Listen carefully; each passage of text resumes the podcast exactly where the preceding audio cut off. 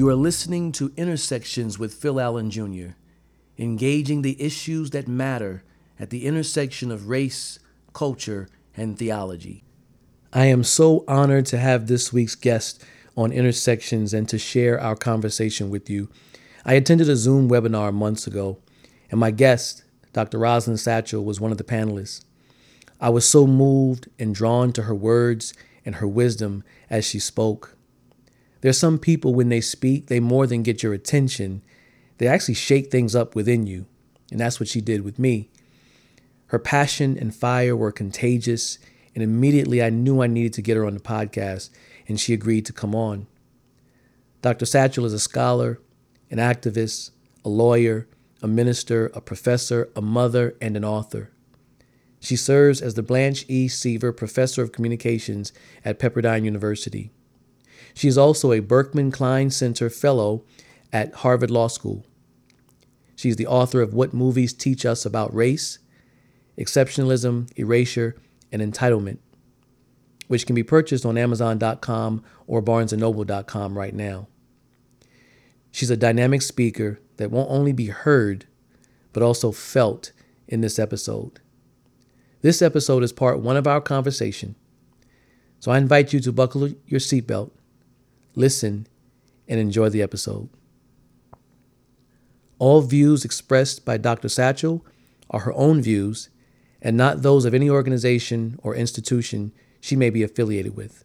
Dr. Satchel, welcome to Intersections. I'm glad you could, could join me here. It's um, good to be with you, Pastor Allen. Should I call you Pastor Phil or Pastor you, Allen? You can call me Phil. You can call me Phil. I retired from pastoring. oh, no such thing. No such thing. My father told me after 46 years in full-time ministry, he said you never retire because God can call you anytime. Yeah. You know I, that. I, yeah, you're right. You're right. I, I want to begin. You know, I'm always curious of people's story.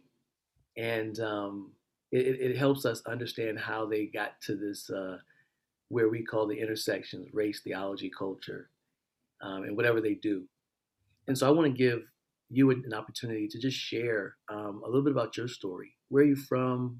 Born and raised schools you go to your plans desires your passions all that good stuff. That's a lot. Oh, I like to call myself a little country girl from Florida. Um, I am uh, born and bred, born and raised in Florida. Um, I and I say that in the present tense. I am because they live in me as much as I am from there. So I I think of home as something I carry with me. Now, part of this is because my father was in itinerant ministry, right? My dad was um, in the AME church, which means that they can move you whenever the bishop so pleases. Um, so, what I came to learn was that home could never be attached to a place. Um, I was born in Jacksonville, Florida. I loved it there. I went to an all Black neighborhood school where Mrs. Jones Spalding was the principal. And the reason I mentioned her was because her impact on me was so profound. Um, as a little girl, as young as five, I left that school by the time I was eight, and I'm here almost 40 years later telling you I still remember Mrs. Jones Spalding. Why? Because every morning Mrs. Spalding met us when we got to school. She was out front. She greeted us by name. She knew each and every one of us. And I do believe she knew each and every one of our families. She was a Black woman, very light skin complexion, but clearly Black and proud, just like my daddy. And so, one of the things that I came into knowing was that Blackness was not a hue, it wasn't a complexion. There was a, a sense of commitment to our people that greeted me every morning at Harborview Elementary School. It's now called Martin Luther King Jr. Elementary School after renaming. But we sang every day, lift every voice and sing the Negro National Anthem written by James Weldon Johnson. And in those lyrics, every day, we built up a part of ourselves. Every day, we acknowledged that we came from greatness and that excellence was the standard. It was the expectation of blackness right so we had a whole different epistemological experience in elementary school. Wow. Okay. That was so instrumental to me. My father was on the board of Edward Waters College. He was also on the board of Century National Bank. Central Nation, Century National Bank was one of, if not the first, Black bank in the United States. There's some debate between those who were um, competing at that time, but having daddy on the board of the bank and having daddy on the board of the college and having daddy as the pastor of the church mm. gave me a whole lot of privilege yeah. that I did not recognize. It I it completely escaped me. It opened up a level of expectation of myself. Like college was not an option. It was clear you graduate from high school, you go to college. These were just inbred in us. My mother was an educator, career educator, retired after 35 years, worked through as a teacher and an administrator. And while she was also supporting my dad in ministry, because Lord knows he couldn't have done it without her. She was right there every step of the way, playing the piano for all the choirs, had me and my sister up there trying to sing. We love to sing. ain't singers, but we love to sing. you know, so we we and my older siblings had to actually be the full choir, right? So we had this idea inbred in us from the beginning that we had a commitment, we had an obligation to the community, that it wasn't just about us and any achievements that we made were made for the benefit of all our people. And so coming out of that type of upbringing and going then to Howard University in Washington, D.C., and being a part of that legacy of excellence. And that was a part of, I mean, and here's the part that I, I didn't fully understand then. It was probably around my first year in college. I went back to my dad and I said, you know, I've been thinking, like, when did I decide that I was going to Howard? Because I don't remember having a first choice of any other school. It was always Howard. So when did that happen? That my dad said, you know, I remember when we took you there when your sister, my sister was five years older than me. When your sister was graduating, we took you there and you just locked in. I think you were more convinced about Howard than she was. Mm. I said, yeah, okay, okay. So it was there. But but dad, I mean, like this. And I started asking all these very difficult questions. And my father is, well, my father was, he passed about a year and a half ago, adept at um anything. Okay. I mean, like this man could argue and debate anyone on any topic from the classics from Europe to indigenous knowledge in Africa and in the Americas. This dude looked at me, clearly couldn't find his words, was frustrated. And he said, You know, you ask a whole lot of questions. and I said, Yes, Daddy, I always have. And I and I'm and you never answer them. What I came to understand later was that my father was self-educated and he was a little embarrassed about that. He really went through life making sure that he had what he needed to achieve his goals. And so he taught himself because he was not satisfied with the inferior level of education that was afforded to Black children back then. Mm-hmm. Coming out of the extreme poverty that he came from, um, it was just absolutely impossible. Mean, we're talking about a man who was born in 1925 he died um a, like i said gosh it's been two years now i can't believe it's been two years um a couple days before my son's birthday in fact who is named after him and so they had like a very tight relationship but they really did usher me into this this sense of rising to the top no matter where i was so i don't know that um it was as much Howard's influence on me as it was my parents' influence on me. because when I got there, I got excited about everything every first year college student gets excited about freedom to go out and party and do and play and I did. I had a good time in college, don't sleep. But I knew I had to keep that scholarship because what my father and really and my mother too really impressed upon me was we want the best for you and we believe Howard is the best for you my mother was a rattler. Of course, she would have loved for me to go to FAMU, but yes. these were HBCU folks. The degree that my father did have was from the ITC, right? The Interdenominational Theological Center in Atlanta, where he was able to go to Turner Theological Seminary on his own self education process and his own um, learning from life's wisdom, right? Yeah. And so, those types of barriers that are keeping so many of our young people out today, he was able to move around. And so, now as a university professor, I see my job as helping folks to move around those barriers and obstacles that would keep them out because we have to have that kind of approach. I, I, I left Howard, I went to TriStar, I started working in the movie business. I wanted to be a movie maker. I was, you know, honestly really inspired by um, Julie Dash, um, Daughters of the Dust. Uh. I saw it um, probably in my first year of college, changed my life. And then I started learning about how this, the medium of film had been used to basically create public opinion that supported white supremacy. And mm.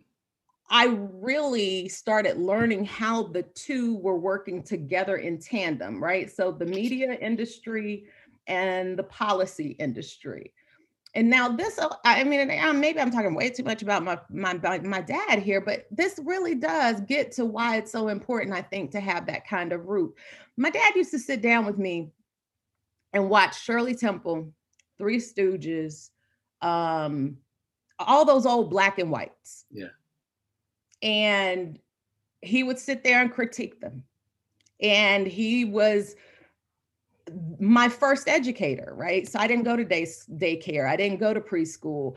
My mother worked. My dad educated me at home for the first five years of my life and throughout my my life in many ways because he was the one that met me after school and walked me to school in the morning and those kinds of things when kids were bullying me dad was the one who came and stood at the bus stop with me those were the, the, that's the kind of person he was so when he would sit me down and we watch these old black and whites and he'd start talking about the racial politics of the day and what it was like for him growing up on those images and understanding that that the expectations that society had for him as a black man were so meager and so minor and so beneath him that he just absolutely i'm like i guess like me was a total rebel he absolutely fought back. He fought back when he worked in the mines in Central Florida and black folks were being mistreated and killed and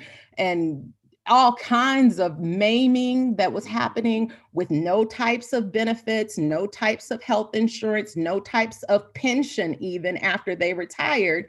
But he was working in those horrible, horrendous conditions in those phosphate mines that we now know have horrible health impacts on our yeah. folks, right? Yeah. So yeah. all of these kind of systemic lessons he was weaving into my childhood. Mm. It wasn't something that I learned when I got to Howard. It wasn't something that I learned when later I went to Emory and did my law degree and I did my theology degree. I I had that. I I'd gotten that at home. And so one of the things that worries me most now is what's happening at home with our kids. Because I know how hard it is for me to balance trying to be involved in my son's education while I'm also working full time and trying to be caregiver to my mother who's approaching 80, right? So we are looking at a, a, a time in which people are now so sandwiched that I'm not sure that children are getting that type of instruction at home getting that kind of um, instilling of a sense of value and who we are. Uh, I still don't know my, my whole dad, my dad's whole story, mm. right? I still don't. Yeah. Um, because I, I recognize and, and people have told me over the years, they're just things that happened back then that you just don't want to bring up now. You Believe just let it go, right? So when I watched your film, mm-hmm. right? When I watched your film, that's when I was over here just in tears because I know, I know in my heart of hearts, in my knowing of all knowings, I know that there's something that happened. And I know my father, and I knew his temper, and I probably inherited a whole lot of it. I, I, I recognize that there were things that were done to our folks mm-hmm. between 1925 when he was born and 1973 when I was born that words simply could not explain to me. Yeah. He did his best by helping me to understand the socioeconomic factors that were involved, but many of us don't know our histories. Most of us are going through this life trying to piece it together because honestly, white supremacy has been so virulent and violent and vicious mm-hmm, mm-hmm. that it was necessary for our survival to just not talk about some things. Now, of course, I'm a communication professor, right? yeah, Isn't yeah. that funny? That I would end up being a communication professor trying to unearth some of these truths, some of these messages.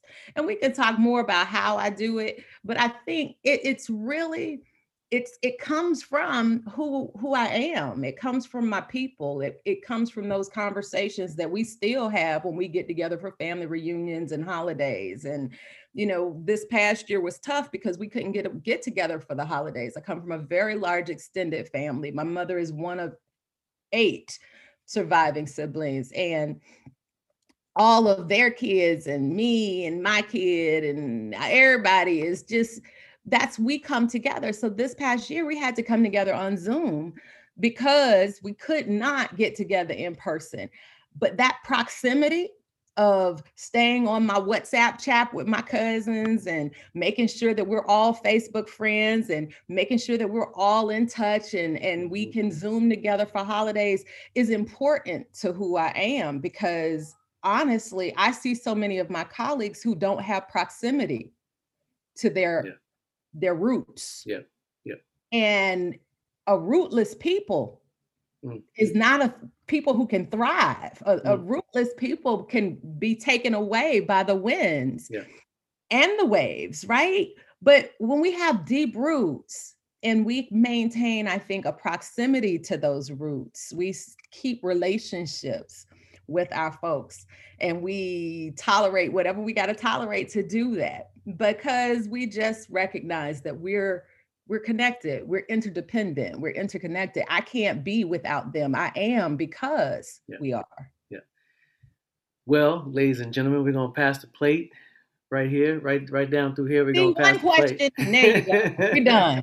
There we go. Man that was that was uh uh so much to unpack. One, one of the things that stood out to me i think would transition to this to the next question i have for you is your father had the wherewithal and the foresight to simultaneously lay a foundation for you, knowing that he was uprooting a foundation that had been passed on to him, to our people. So the time that he spent laying that educational foundation, passing it on, being that, that primary educator for you, uh, critiquing film, y- your work today is the fruit of that. Indeed. Of that, those moments. Yes. Yes. You know what I'm saying? Um, and Big to your, time. to your your point about the concerns of the youth today, and I don't know, and I, I, I do know, I, I feel like my generation overall didn't get that. I, re, I was thinking back when I was watching those same films three, three Stooges. I always watched them by myself or mm. with my cousin. I didn't have anyone analyzing them for me or helping me unpack those things, right? Um, if if I if I saw anything, I got it by the grace of God. But I just enjoyed the entertainment, right? And I didn't have that person sitting there helping me to see things that I wouldn't be able to see ordinarily at that age. Um, and I don't, I know most families probably didn't. So your your father had the the foresight, the the vision to to lay a new foundation, and to plant seeds that uh, are, are still bearing fruit today. So I applaud him for that. And no, you cannot, you can never talk too much about your father. um, but in, in, light of everything that's happened um, this past year, all the racial injustice, and, and, we know that's not new. We see that year in, year out. Um, the unrest, the pandemic, the election, the big lie, the insurrection, all that stuff, seem like one after the other. How are you? I want to make space for that before we move forward. How are you doing and what have you done for self-care and, and would like to, to do if, if you feel like I haven't done enough i'm going to start doing this type of thing but how are you doing that's a tough one i have i have days when i'm better than others um, the honest truth is that most days are good most days i'm i'm feeling like um, God is doing something really great and cryptic and mystical. And I'm so glad to be here to see it. There are the days, though, that I am depressed and I am anxious and I struggle with depression and anxiety. And I talk about it openly because I think we have to beat the stigma um, that is attached to it, especially within the Black community. Um, what I have done uh, after years of struggling with anxiety and depression is really make sure that I have the support that I need, right? So even when I don't feel like it, even when I don't feel like talking, I reach out. I have an amazing support system of friends, um, male and female. Um, and they stay on top of me. They they make sure I'm good. They reach out to me.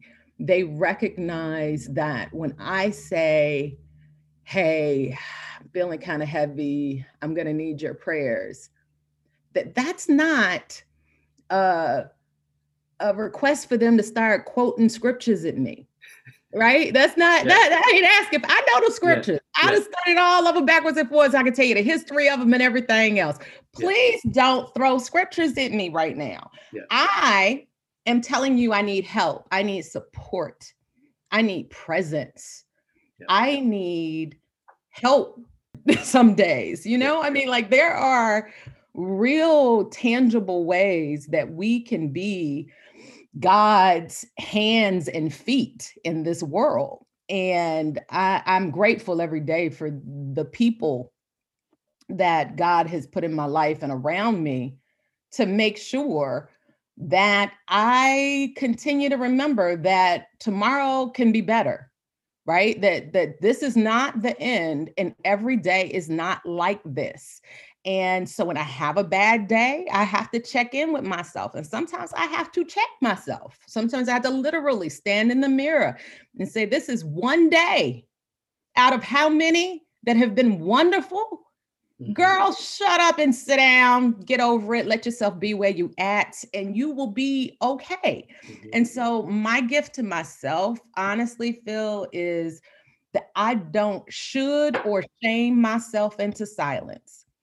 I do not should or shame myself into silence. The should piece is really important for me because I always am all I'm that person, you know, the the byproduct of all that wonderful stuff I just talked about is that it makes you into somewhat of a perfectionist, right?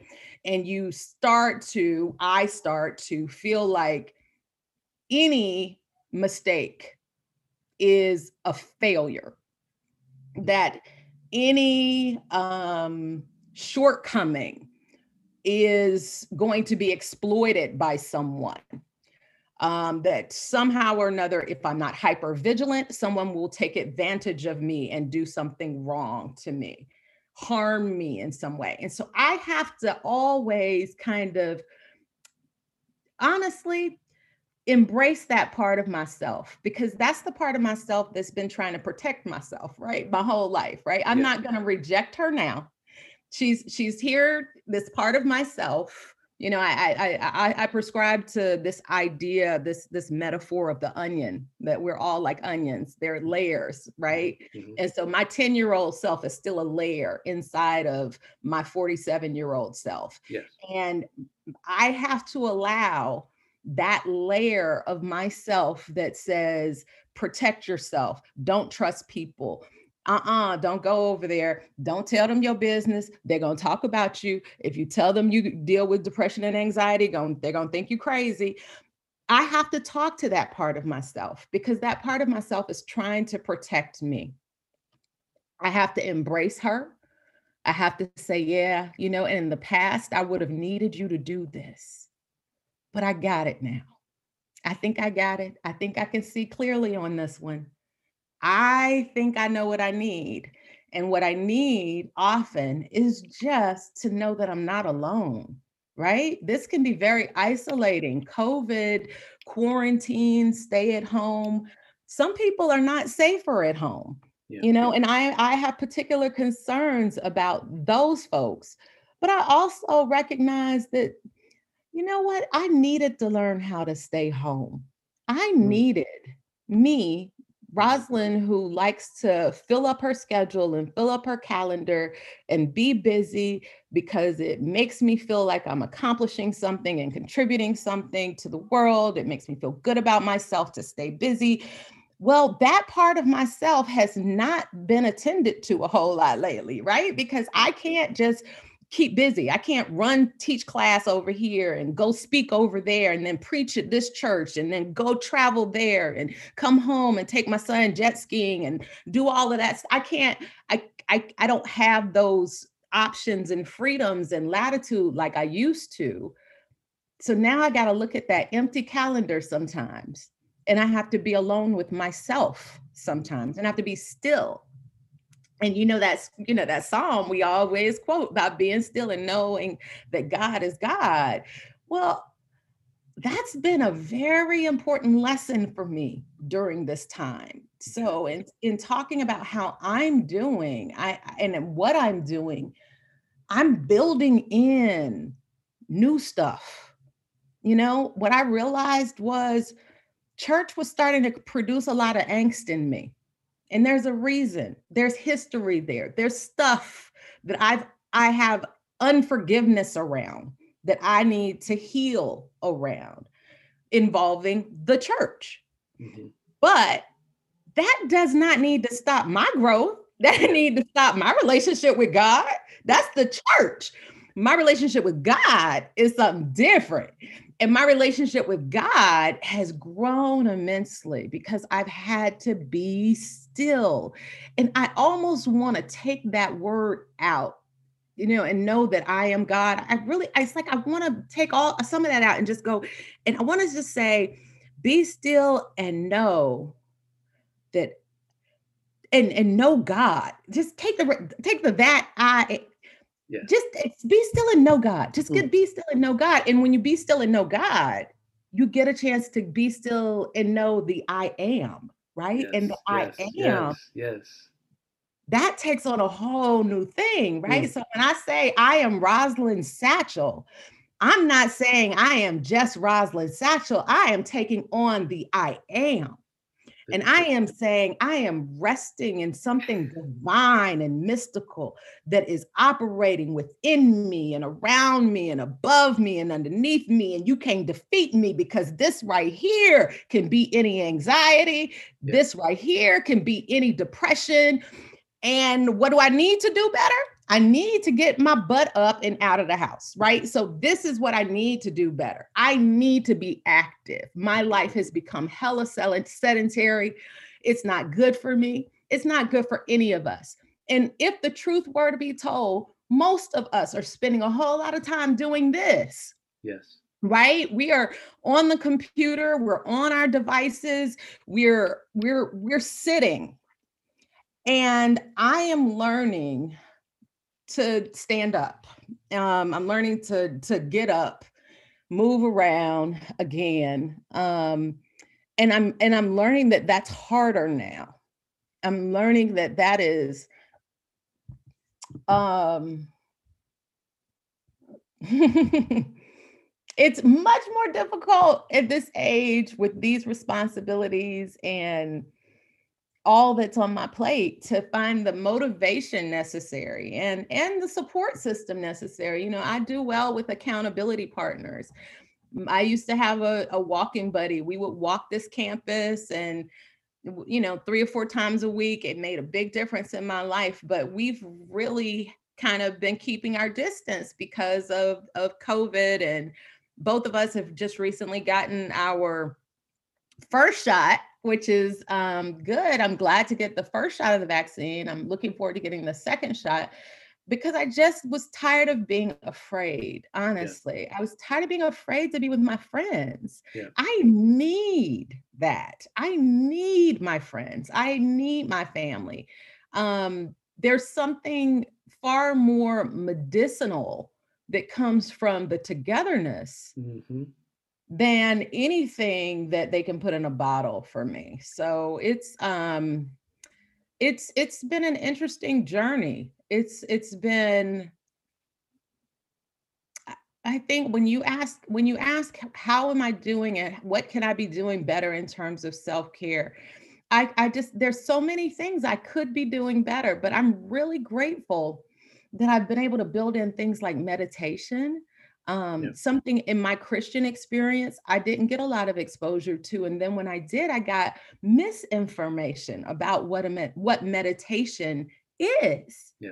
Right. And so I had to unlearn a lot of the the church doctrine so that I could be open to what God is doing in my life that is so much bigger and broader and inclusive than church doctrine. I, I'm I'm learning so much now yeah. in a deeper way that's transforming my daily practice, not just my Sunday morning at 11 o'clock. Yeah. You, you know, well, I'm going to say this, going back to what you shared earlier in the first sermon. Um, and I say that, that I'm, I'm loving this. I'm, I, I, the first time I heard you share on a panel, I was like, man, I have got to get a conversation with her. Oh, I appreciate that. I can I'm listen so all day. But the only disappointment is that you did not consider the North Carolina A&T State University. but here's the thing though, I got mad love for North Carolina A&T. I do. And, I, and I, got I got I love, love Greensboro. Cause I remember, do you remember? Oh gosh, one of my first concerts I ever went to was in Greensboro um the Budweiser. You remember they used to do Budweiser Superfest? I hate to give them a plug, but remember how they used to come in? They oh my gosh. Aggie they, Fest? No, I thought it was no, no, no, no, no. It okay. but it was oh, it was some maybe it was Aggie Fest. I don't know.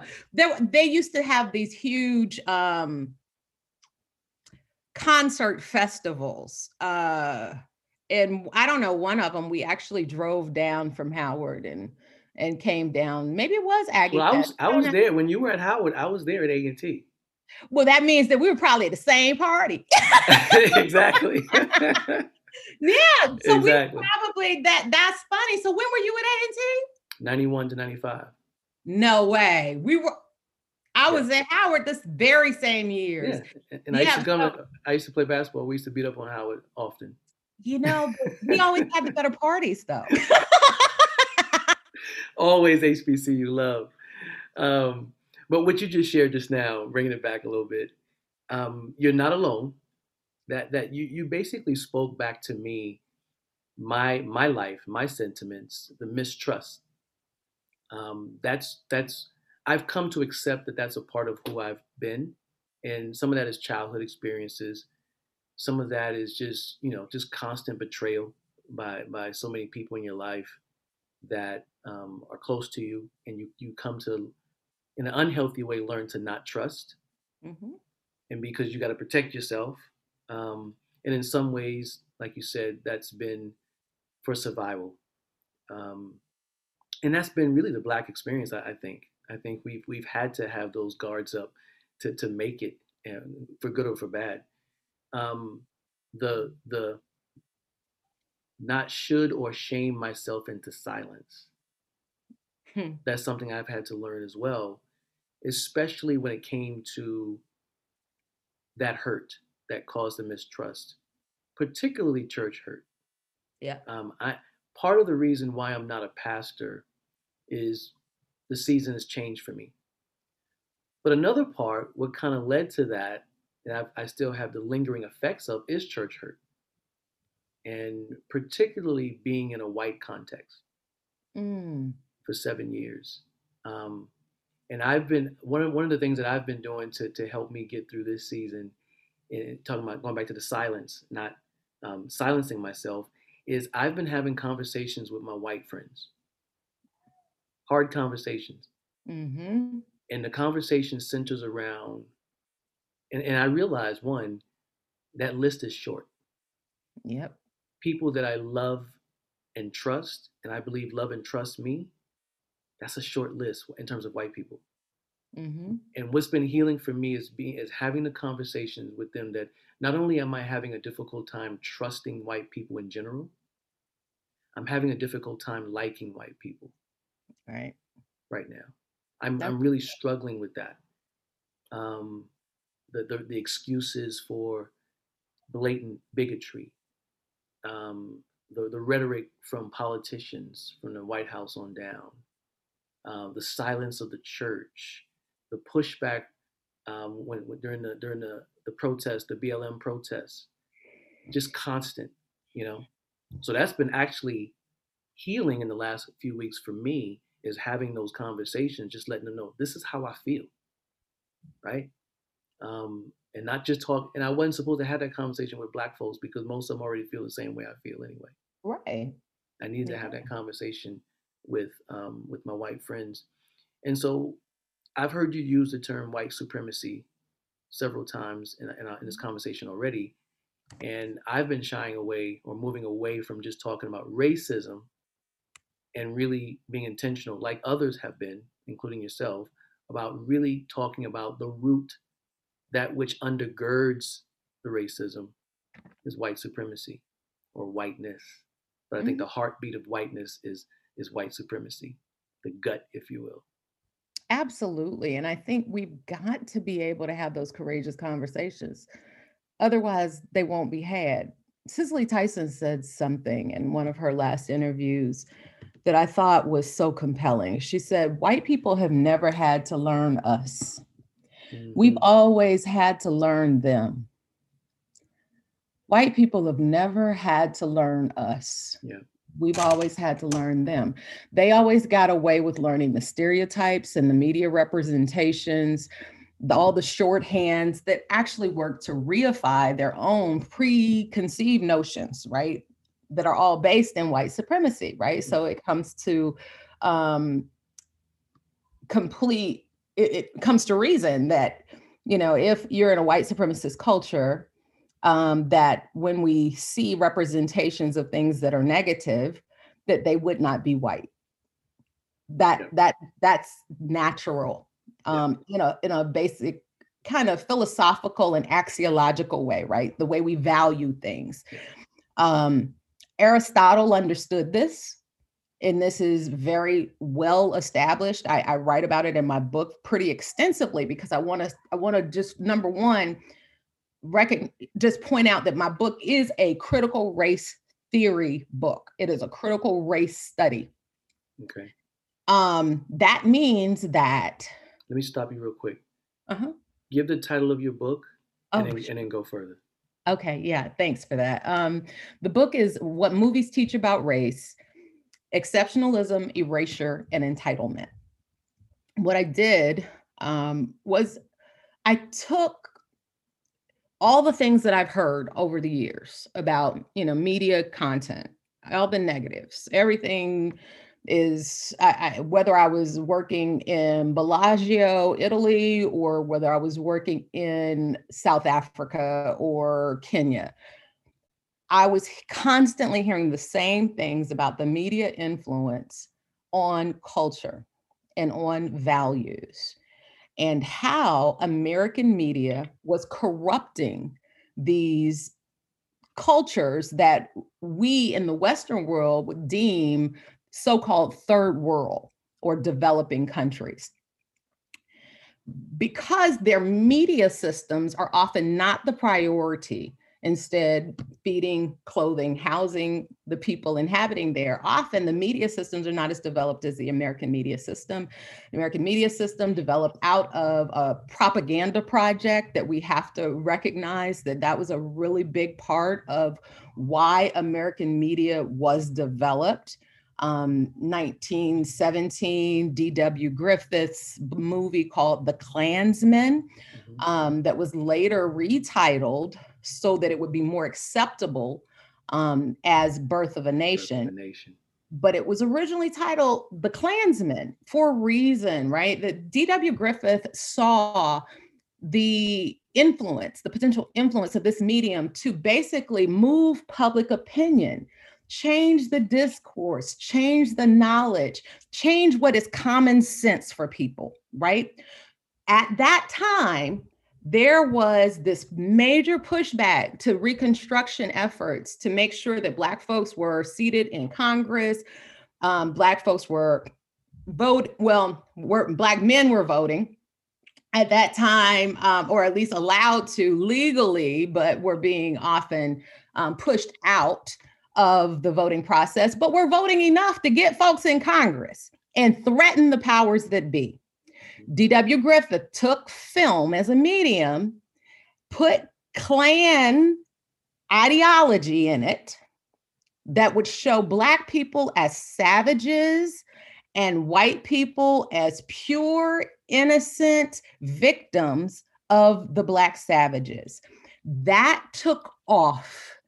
And that advanced white supremacy and white supremacist ideology far more than probably anything in the 20th century. We have to look at the fact that these movies that they started doing at the early part of the 20th century were largely white supremacy propaganda. What we've seen as time has gone on because i got to give the short version right the book the book lays out the whole history of it mm-hmm. but the short version is is that we still see it today right so we still see these representations of black people that are criminalized that are angry barbaric um, not reasonable um, always shackled in handcuffs, being arrested by the police, that this is all following a very deeply rooted white supremacist ideology that we can trace through the images in these movies. And so in my book, what I do is I, I engage in a, sci- a social science study. Even though I'm a critical scholar, um, I chose to do a social science study because, as a critical race studies scholar, I recognized in grad school that my colleagues and professors were automatically looking down on me because I was saying we cannot understand American history or global history without understanding how race and sexism, racism and sexism have played into those systems. Now, here's where I talk about racism and sexism because they're systems. They're systems of reason, they're systems of exclusion. That's when I will will mention it. The ideology that supports it, however, is white supremacy. Yes. The white supremacy piece of it is where we have not done the work, right? So we've got some policy change, we got um, the constitutionality of white supremacy overturned with Brown versus Board of Education. That's really all we did with Brown versus Board of Education. We got to change, we got them to admit that separate does not mean equal. And that's all. Mm-hmm. And since then, they've been resisting the integration of our schools. And so we still see in Black communities, poor Black and Brown communities, these schools are suffering terribly. A lot of that has to do with the way that the tax structure is set up. And so the property taxes go to the schools where the people earn the most money. The people who earn the most money don't often look like us. We've got to check. It's always an issue of following the money. Mm-hmm. If you follow the money, you will understand how white supremacy works. So, what I did with my book was I followed the money and I know the communication system. I worked at TriStar Pictures straight out of college. I was able to be in the boardroom thanks to some wonderful people at the Black Filmmaker Foundation and Denzel Washington, who really opened doors for me when I was young and didn't know anything. Um, but Denzel and Pauletta Washington basically led a campaign at TriStar Pictures to make sure that we were going to have some Black studio executives. Part of that was that they made sure that some Black college students got in. I was the one from Howard. I got in. I was Mark Platt's intern and came back to work my first job there. I was the only Black person in the boardroom making decisions about what scripts what scripts were going to get green lighted right green lighting is just what's going to get funded, what's going to get a budget to go into production. I'm the only one. I'm 22, don't have no experience. Mm. Probably ain't had no business being in that boardroom. But I was there and I realized that I didn't have the tools necessary to make the impact that I needed to make to change this system. I learned that the people on the other side of the table, because I was on the creative end, I learned that the lawyers at the other end of the table had the power. Mm-hmm. And I said, I want that. Mm-hmm. I went back to law school. I actually, God made me do a theology degree as a part of that. That's another story for another day. um, and then, you know, I, I learned from these people that there was all of this stuff that they were learning from the movies about what they should and should not do. And what broke my heart, Phil, was in um, when I went to South Africa to work during the Mandela elections, and we were in Soweto, and I was with a delegation of wonderful, brilliant um, young people from Howard. And we you know, we saw ourselves as the young intellectuals, right? We were brilliant. Just I could name the names now, and you would know them, most of them. Um, we got there and we're walking around Soweto and we're compelled and we're feeling like we're on a mission to ensure democracy for our people. We're going to make sure everybody has the right to vote. And we thought we were doing something. And then we saw these young people starting to run toward us, young Black South Africans in Soweto. And they were saying, What's up, man? What's up, man? Mm. And they kept using this N word over and over again. And it was like a, a it was like a shot to our hearts. Yeah. We were devastated. And we had to sit down and have a series of conversations, honestly, just to unpack that. And what we found was they learned that from New Jack City. I'm gonna date myself, right? So New Jack City, that's what they did. And so they were trying to show us affection, brotherhood, sisterhood, calling us by this horrible pejorative that has done nothing but destroy our people. I mean, I it was it was so we had these extensive conversations and what I started learning Phil was that there's already theory on this stuff collateral instruction theory teaches us and has been on the books teaching us for years that if we export these images and ideologies into other countries, they will teach those people wow. as a collateral instruction guide what we want them to learn. And so in my book, I talk about American exceptionalism, how that is woven into the movies, because we want people to love Raiders of the Lost Ark, even though this is a movie about raping and pillaging cultures and communities all over the globe. Yeah. But because we've got Indiana Jones and folks rushed out to the movies and we we support that crap right? But that is ultimately how so many of our African artifacts have ended up in European museums across the world. We don't have our wealth. We don't have our our our our even our ancient knowledge has been colonized and pillaged taken from our countries and our people and honestly used by Europeans to increase their wealth. Yeah. So, when we're talking about reparations, we're talking about something that is not just for ADOS. I'm so appalled at this whole so called ADOS movement, these people who are trying to say that people of African descent in the United States are only really valuable and worthy of reparation if they are descendants of slaves. Nah, nah, our history didn't start with mm-hmm. slavery. That's some yeah. bull. Yeah. Don't even anybody listening to this, please, these ADOS people, I don't get down with them because one of the things that we misunderstand is ADOS as an identifier completely disregards our African ancestry. ADOS means, as an acronym, American descendants of slaves, not African American descendants of slaves, American descendants of slaves. It Im- immediately drops off our history and our heritage. And it links us to colonization and enslavement as our starting point. And that is not our starting point as a people. Mm-hmm.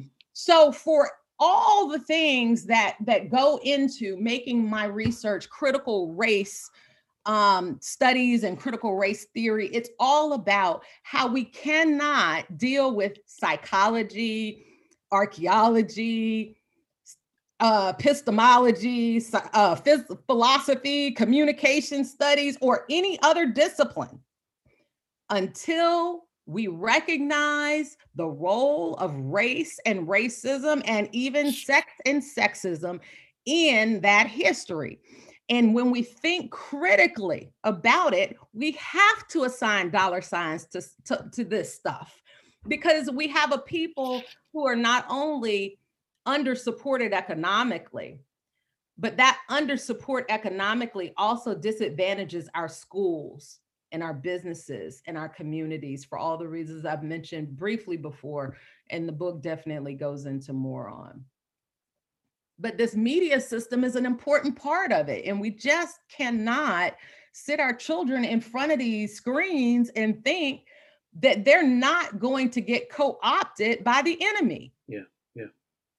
It's you I, I you and i are not the content creators for a lot of the material that our children are consuming and therefore we need to be really cautious about what they're taking in to their minds and yeah. into their bodies. It, yeah. It's it's it's it's a it's a it's an important system that we have to understand in order to use it effectively.